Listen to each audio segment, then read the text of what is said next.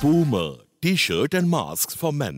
Bigg Boss Ultimate தொடர்ந்து இருபத்தி நாலு மணி நேரமும் லைவ் போயிட்டு இருக்கு யூஸ்வலா பிக் பாஸ் வீட்டு நடக்கிற பிரச்சனையை விட இந்த பிக் பாஸ் அல்டிமேட்ல ஒரு படி மேல இருக்குன்னே சொல்லலாம். அண்ட் ஒரு ஒரு ப்ரோமோலையும் பார்க்கும்போது அனல் தெரிக்க ஒரு ஒருத்தவங்க ஒரு ஒரு மாதிரி சண்டை போட்டுட்டு இருக்காங்க. அண்ட் இது ஒரு பக்கம் இருந்தாலுமே முதல் வாரத்துல நாமினேஷன் ப்ராசஸ் ஆரம்பிச்சு சுரேஷ் சக்கரவர்த்தி தாத்தாவை வெளில அமிச்சிட்டாங்க. அண்ட் இந்த வாரம் நாமினேஷன் ப்ராசஸ்ல யார் யாரெல்லாம் நாமினேட் இருக்கானா பாலாஜி முருகதாஸ் தாமரை ஜூலி தாடி பாலாஜி அபிநய் அண்ட் சுஜா. ஆக மொத்தம் ஆறு பேர் நாமினேட் இருக்காங்க. இதுல பாலாஜி முருகதாஸ் ஐஎஸ்ட் ஓட் வாங்கி லீடிங்ல இருக்காரு. அண்ட் இந்த நாமினேஷன் ப்ராசஸ்ல லீஸ்ட் ஓட் வாங்கியிருக்கிறது சுஜாவரணி. கடந்த ரெண்டு வாரங்களா சுஜாவரணி அவங்களோட பங்களிப்பு அவ்வளவா இல்லைனாலும் அப்பப்போ அவங்களால முடிஞ்ச அளவுக்கு கண்டென்ட் தரதுக்கு ட்ரை பண்ணியிருக்காங்க. அதாவது எந்த இடத்துல பிரச்சனை இல்லைனாலும் அந்த இடத்துல இவங்களா வாண்டடா உள்ள போய் பிரச்சனை கிரியேட் பண்ற மாதிரி பேசி அங்க ஏதாவது ஒரு சீனை கிரியேட் பண்ணுவாங்க. அண்ட் இவங்களுக்கு ஒரு படி மேல இருக்கிறது அபிநய். இந்த ரெண்டு வார நாமினேஷன் ப்ராசஸ்லயும் இவரோட பேரு வந்துட்டே இருக்கு. என்னதான் இவருடைய பங்களிப்பு ஒரு சில இடத்துல கொடுத்திருந்தாலுமே இவருடைய பேரு நாமினேஷன் ப்ராசஸ்ல வந்துட்டே இருக்கு. அண்ட் ஃபேன்ஸ் போல் படி பார்த்தா இந்த வாரம் சுஜாவரணி எஃபெக்ட் ஆகிறதுக்கு அதிக வாய்ப்பு இருக்குன்னு தெரியுது. அண்ட் நீங்க சொல்லுங்க இந்த வாரம் சுஜா இல்லனா அபிநய் இவங்க ரெண்டு பேர்ல யார் எலிமிட் ஆவாங்கன்னு நீங்க நினைக்கிறீங்களோ அவங்களோட நேம கீழே கமெண்ட் செக்ஷன்ல கமெண்ட் பண்ணுங்க.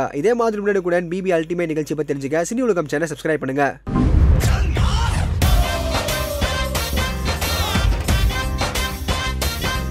பாண்டவர் இல்லத்தில் உங்களோட கேரக்டர் மட்டும் ஏன் எப்பவுமே ஹஸ்பண்டை வந்து ஒரு கண்ட்ரோல் பண்ணுற மாதிரியே இருக்கு? அது மல்லிகான்றது ஜென்ரலாகவே கொஞ்சம் ஒரு டாமினேட்டிங் கேரக்டர் தான். அறிவு இல்லை மல்லிகா உனக்கு? என் புருஷனுக்கு உடம்பு சரியில்லாம தோட்டத்துக்கு போயிட்டு இருக்கான். What was